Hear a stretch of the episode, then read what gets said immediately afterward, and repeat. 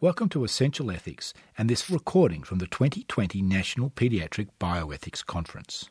I'm your podcast host, Professor John Massie, Clinical Director of the Royal Children's Hospital Children's Bioethics Centre. This session is about the ethics of managing risk to staff.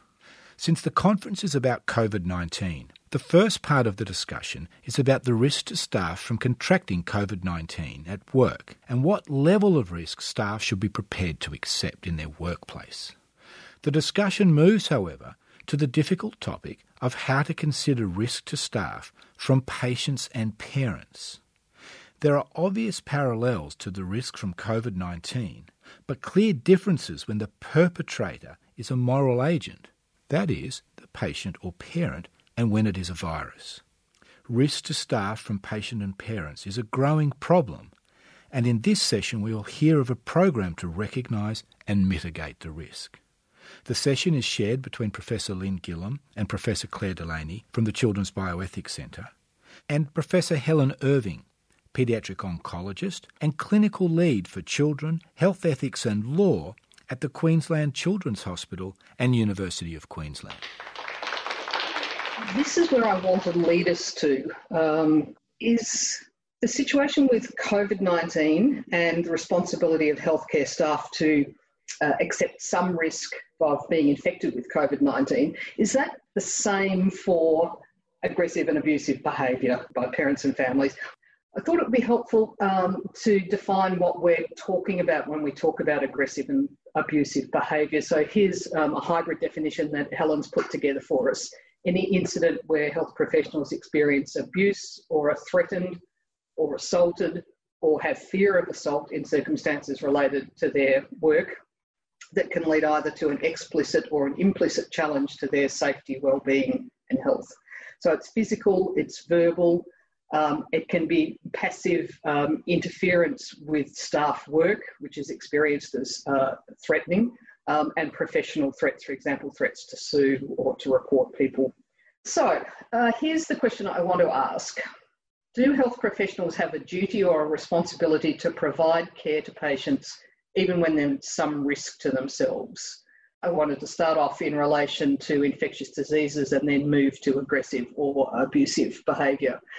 And if there is a responsibility, how strong is it? Um, what factors would make it less strong? Um, and what would be the limits to that? So, in order to try and answer that question, we need to get some idea of what the basis could be for health professionals having some sort of obligation or duty, responsibility to um, provide care in infectious diseases situations. There's actually been quite a lot written about this. Um, there, are a lot of publications relating to, uh, first of all, HIV and then later on Ebola, SARS, and MERS, which have unpacked what the nature of this duty is. So there's, I guess, four standard ways of thinking about it. One is to say that um, the health professions have internal values. One of those is altruism, um, putting the patient's interests above your own interests. And that's the basis of responsibility to accept some risk to self in order to provide care to patients. There's also a social contract approach, which essentially says that's what society expects of health professionals in exchange for what society provides for them, which is, I guess, social status, um, pay, access to various benefits.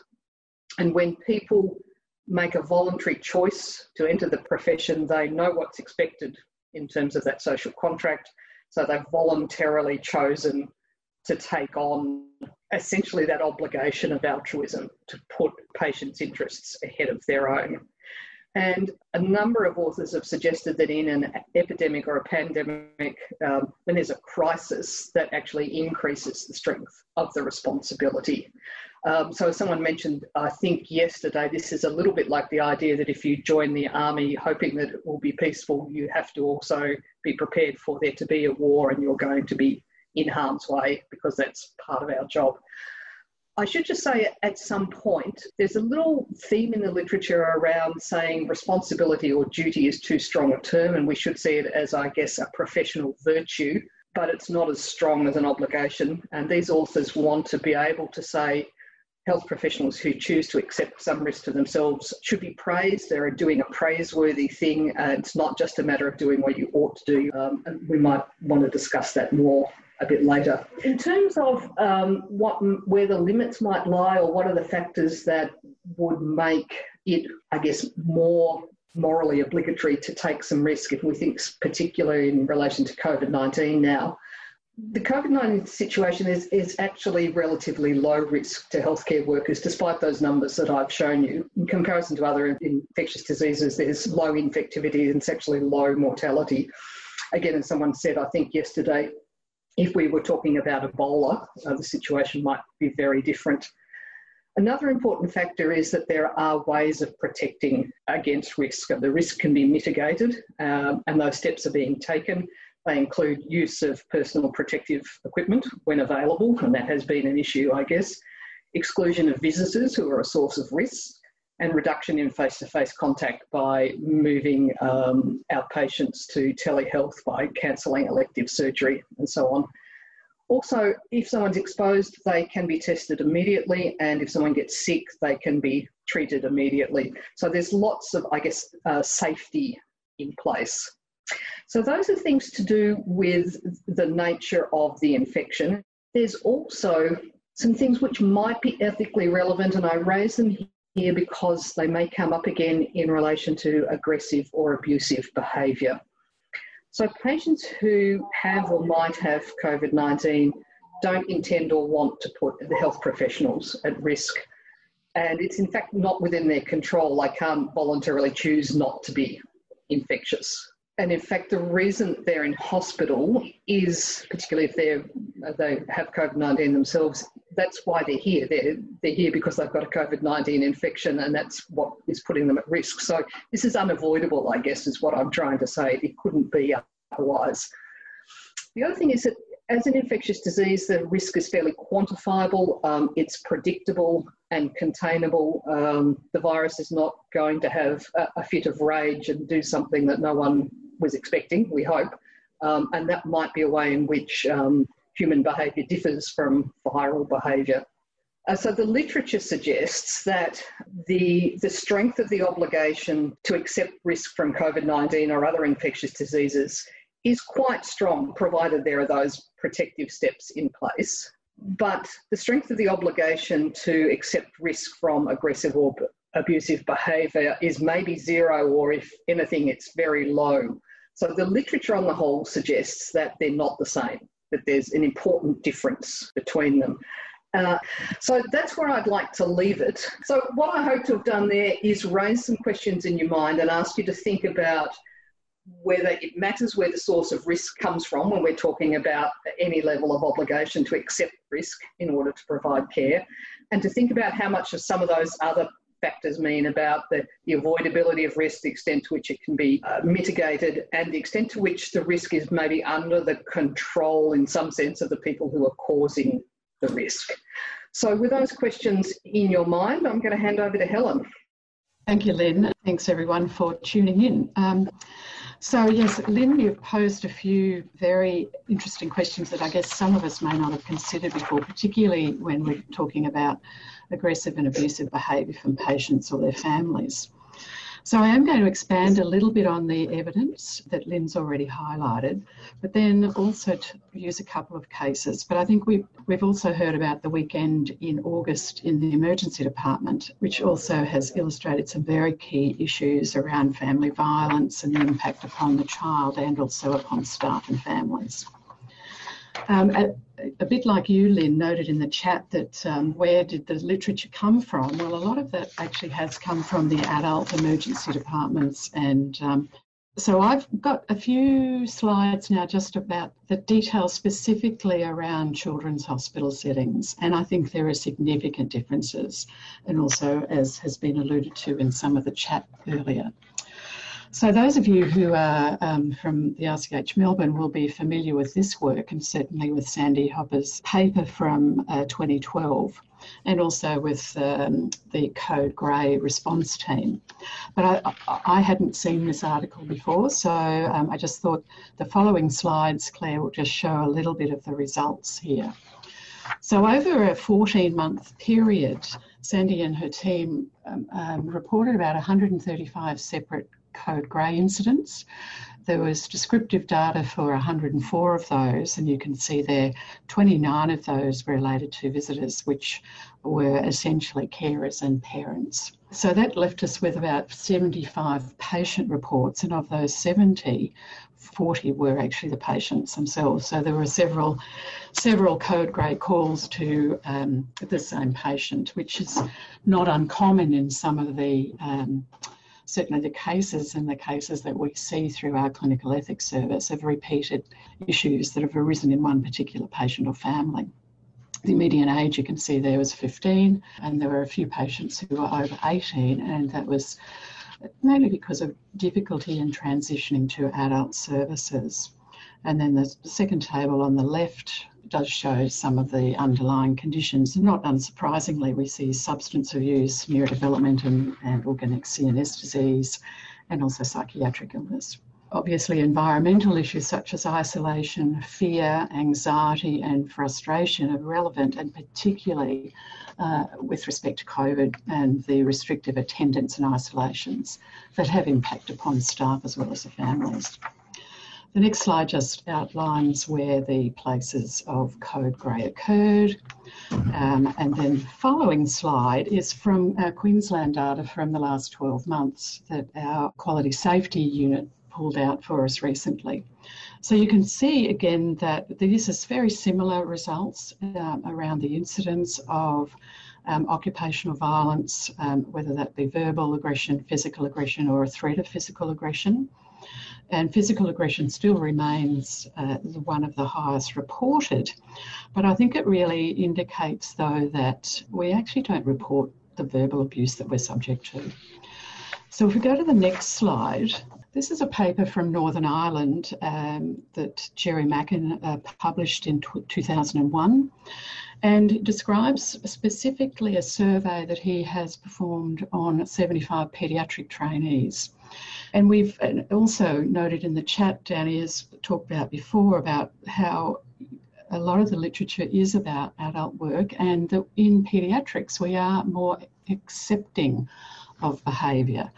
Threats are often overlooked, and particularly verbal abuse, because it can be seen just as part of our job. It also recognises that parents may behave in, a, in uncharacteristic manners when they've got a sick child. And with respect to children and adolescents, we give them all a little bit of leeway because the young person is sick and also vulnerable, and certainly indeed the parents and carers are.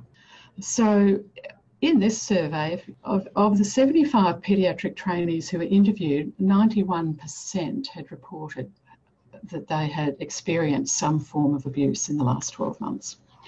And even with that poll we did earlier, Lynn, um, whilst some of the numbers were a bit lower, over 94% of respondents to that poll have experienced some form of abuse in their career.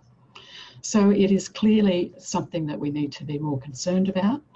And I think this paper also illustrated that only 13% of these paediatric trainees actually reported any incidents. 60% cont- continue to report worrying about a particular incident after work. The paper doesn't describe how long that worry was or what the extent of worry was, but absolutely, um, I think the, the, key issue is that we are underreporting uh, things that have an impact upon our mental and physical health. And we know that verbal abuse can actually escalate, as we'll illustrate in the cases and also some of the cases we've already heard this last few days can lead to heightened episodes with aggression and actually can lead to physical and violent assaults. So the other thing is that it, the other consequences of the trauma is that it can lead to demoralisation, can lead to diminished morale and distress upon staff, and can also impact decision making.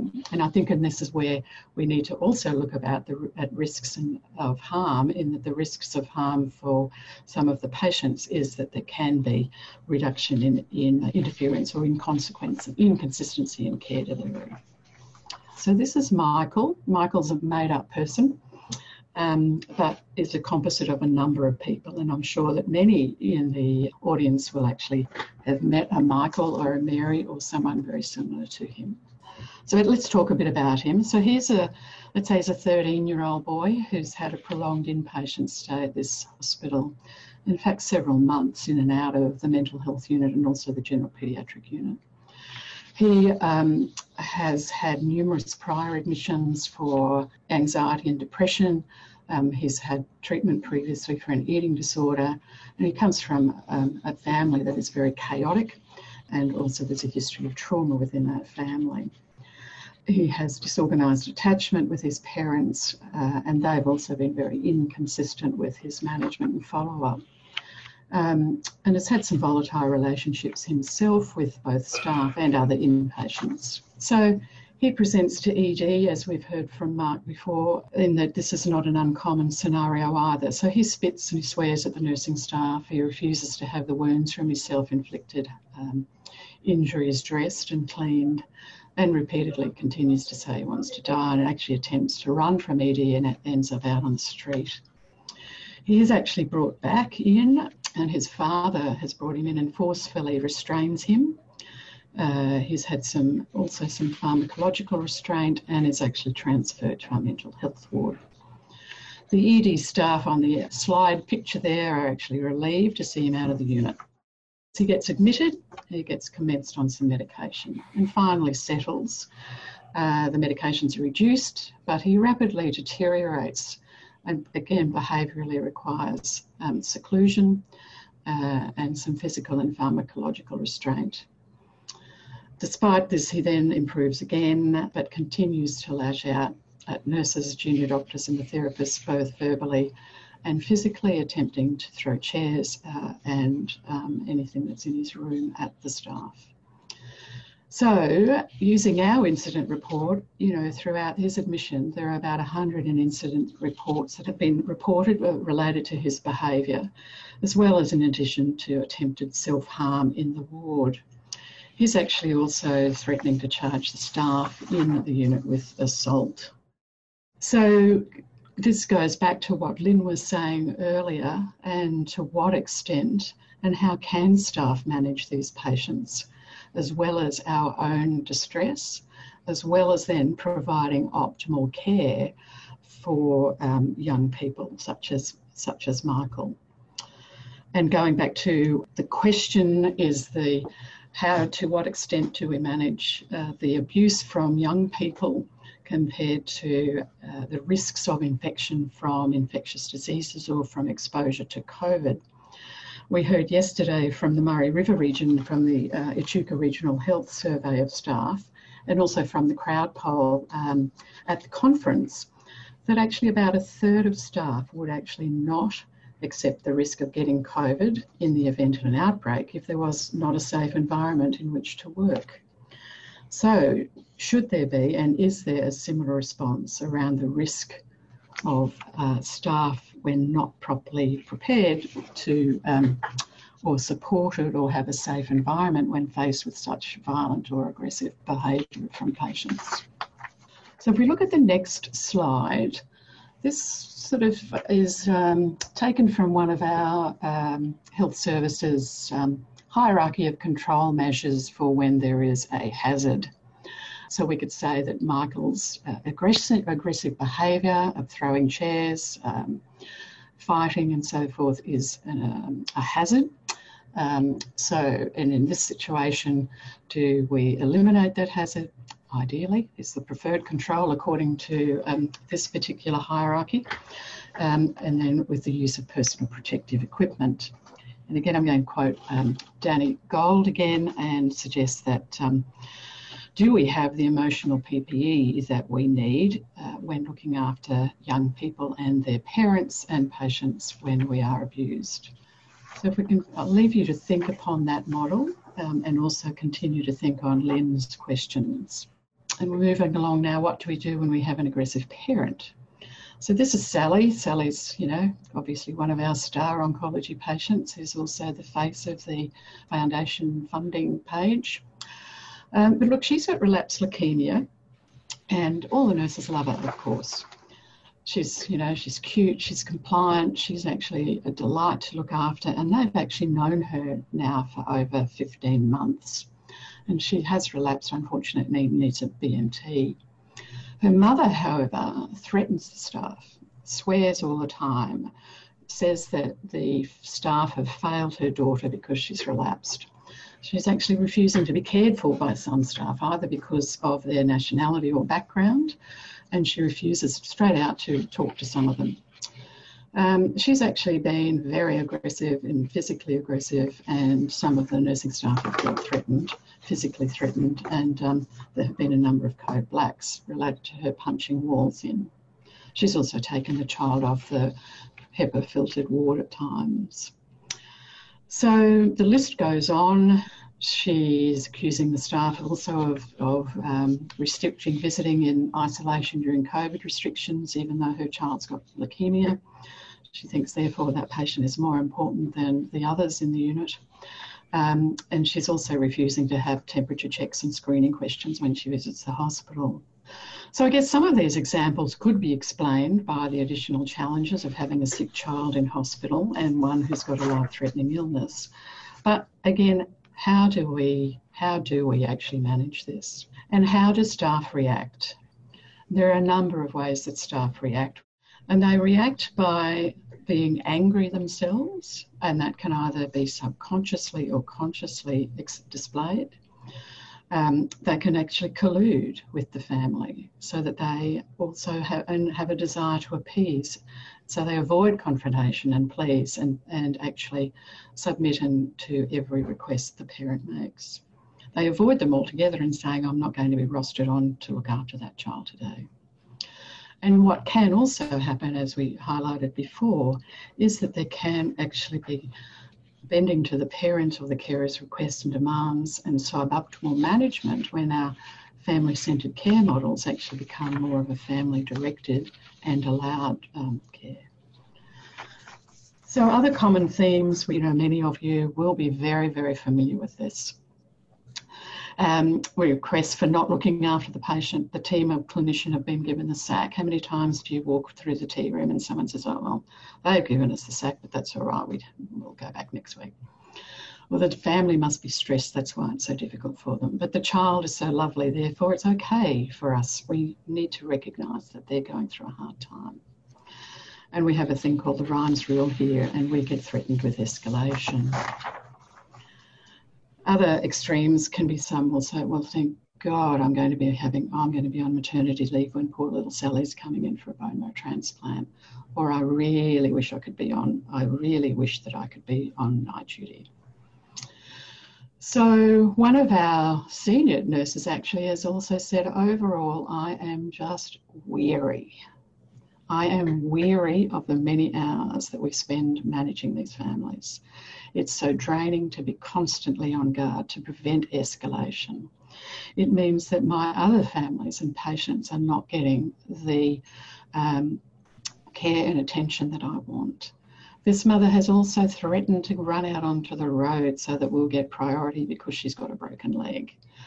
So there are hours and hours of time that is spent looking after these young people and their families. And we'll just open it up for a little bit of discussion some of the the, the comments that are coming out uh, just towards the end are, are things that we see in terms of desiring to appease the parent, and for a whole lot of reasons to make one's own life easier, uh, staff uh, ward life, staff life easier, or even when they're threatening to sue or go public and uh, reputational risk for the hospital, is that, that leaves the child behind. And so we, we sort of perhaps try and justify it in a family centered care model, trying to make the family happy, but we leave the child behind. And, and that is then you know, very, very distressing and I think quite eroding to staff morale because in my experience here in RCH, and I'm sure for all the children's hospitals uh, that are represented here, um, you know, we're here to look after the, the kids and when we're not able to do that when we're constrained from doing that that that then um, leaves some you moral distress for us, and then I think that then comes round to a sort of institutional support that's being hinted at a little bit more at the beginning of the, some of the chat, and and institutional support is about the mechanisms that are in place and obviously the, the code grey response, and that's uh, highlighted by the Sandy Hopper paper and really been working well here. But it goes a bit beyond that because, you know, I think that there's a personal toll and personal support uh, that needs. I'd be interested. Matt um, Sabin is uh, on the line here, and, and Matt does something that you know we've talked about, and I'm interested, perhaps, Clare, if I might, see if Matt's able to to make a few comments.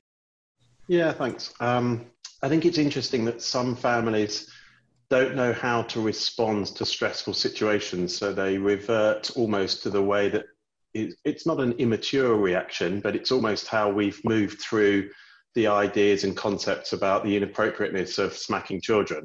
Is that actually there's an educational part to that, but there's also a maturity aspect of people understanding the implications of their own behavior. And so for me, when I reflect on some of the difficult cases that we've had, it's been about empowering and educating the parents to be able to react in a different way rather than resorting to aggression or potential violence because it's almost like that that's their default situation but you are able to take them out with some difficult discussions you are able to take them out of that sphere to a certain degree and get them to react in a bit more of a mature way mm. and the question that lynn originally posed um, you can't sort of change the behavior of a virus but you can do, do something with aggressive you know, probe it a bit more and, and work out why it's happening and, and work on it. And I think what the, the theme we're going to pick up um, at the end of this is um, how much time do you spend doing that and, and you know, how do you do it and, and um, where, is there a limit? Um, Whether you can or can't bring the family or parents around to a better way of coping, there's no doubts that um, occupational violence, which is effectively what it is, is inexcusable. And you know, many people have chatted in the comments about the adverse impact that has on the care that they're able to provide. And so I think you should step we should step into that space to understand that almost the parents are part of the family unit as, as being the patient and try to take them on that journey. But there are specific limits, and in executive, we certainly put those limits in place when appropriate. Thanks, Matt. I, unfortunately, our um, Executive Director of Hospital Services isn't able to be here today either, but he's certainly been very involved in many of these cases, as you have as well, Matt. And it is, it's, it's about an understanding as much as possible, supporting the families. Um, but we have certainly got an organisational duty to care for staff as well. Um, could I just comment on the in the chat, there's been a lot of discussion of the comparison between the two, which is fantastic. I wanted people to talk about that.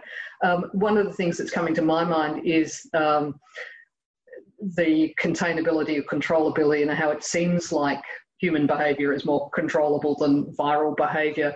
Um, but I think some of the chats are suggesting that maybe for some people it's not, or it's certainly not within a the time frame that's necessary or the amount of staff capacity there is to, to deal with that. So maybe part of it is about coming to that decision early on whether this is really actually controllable or not. Um, Clare, I'm wondering if this might be a good point at which to move on to your slides. Yeah, so the first question I'm posing is zero tolerance the solution, and I think you've all answered that the idea of saying we won't tolerate any sort of aggression and there'll be a, um, a clear bar from which health professionals are protected. And, and so this, this is seductive in that it offers a clear policy position and um, it can provide a limit and boundary around specific behaviours. Um, it's reasonably neat and tidy um, on a piece of paper uh, and it offers a predictable sort of level of support.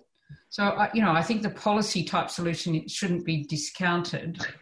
And when I was um, thinking about this, I thought I'd circle all the way back to the very beginning um, of the conference when Anne Pryce presented um, some artwork and how art can help us think about um, complex issues. And um, I remember walking into this room in the in the Tate Gallery in London, and it's an installation um, of a pharmacy uh, by Damien Hirst, and it's terribly um, clean and it's very clinical, and and in that sense, it, it, it's quite calming. Um, however, um, as Damien has done in this picture, he's got this thing called a insectocutor, which buzzes and zaps insects and causes death. So the idea that he's creating here is that um, although the room has been created to be a temple to modern medicine, it's also ironically centered around an agent of death. But the the point about this is that you know, despite the possibility of order and neatness in policies, they're in direct tension with the sort of wicked problem of family aggression and, and patient aggression, and that, you know, um, neatening the problem and providing um, words around it doesn't seem to be enough. It's a much more complex problem. Zero tolerance policies, um, you know, may not work. Usually, don't work. They do in some circumstances, and when you get to a, a finite position, but um, they don't generally work because staff have different levels of tolerance to to um, children's behaviour and to families' behaviour, and they and they do a range of things, which is they either try to accommodate it. Um, avoid it, take steps to de-escalate and, and manage it in some way. Um, sometimes they um, unintentionally collude with with families, or they might even advocate for a family or a, you know a, a parent who's being aggressive, thinking that if they just have a little bit more time with this with this um, parent, they'll be able to bring them around, and that you know avoiding the damage to the therapeutic relationship. And another reason I think why the zero tolerance policy doesn't work um, on its own is because it is a bit of a top down rule. And um, like many uh, policies, it can not so much override or it might ignore the context. And it's insufficiently nuanced to the particular situation, such as the child with a disability or who, you know, isn't, isn't able to read, as Kathy was pointing out. And it also doesn't necessarily accommodate to the particular stages of grief or emotions that a family um, is going through. And another thing that it does is that it removes choice for clinicians or their capacity to work out what this family and child needs. So I think we've all agreed that just a single policy doesn't work. But it still leaves open these two questions, which we started with which is how much then personal risk from aggressive behaviour um, should we accept? And um, we've sort of tried to contextualise that question and say, well, does it depend whether the risk is um, controllable in some way? And it seems like the answer is it does depend a bit on that. And the question that I'm going to focus more on is well, how can you set consistent boundaries to challenging behaviours and, and recognising there's not one answer? And uh, I don't want to make this look like it's going to be a simple um, follow this um, traffic light ethics framework and you'll be right. It's there as a supportive framework, and we developed it with. Um, Neil uh, Wimalasundera in the uh, rehab department, where we had a, I had a few discussions with their uh, team, and this very question about managing aggressive families and and um, aggression generally um, was raised, and over a series of um, discussions, we came up with these ideas. And I and I want to highlight that um, the reason that the single policy doesn't work so well is because you know, the problem of family aggression um, it is a uh, complicated and complex problem. And in responding to those types of problems, you need several possible ways. And I, th- and I think in a complex problem, you also need to understand it from the ground up and not just look at it from the consequences that occurs. So you really need to, to understand the phenomenon so that's a, another framework for understanding why it's hard.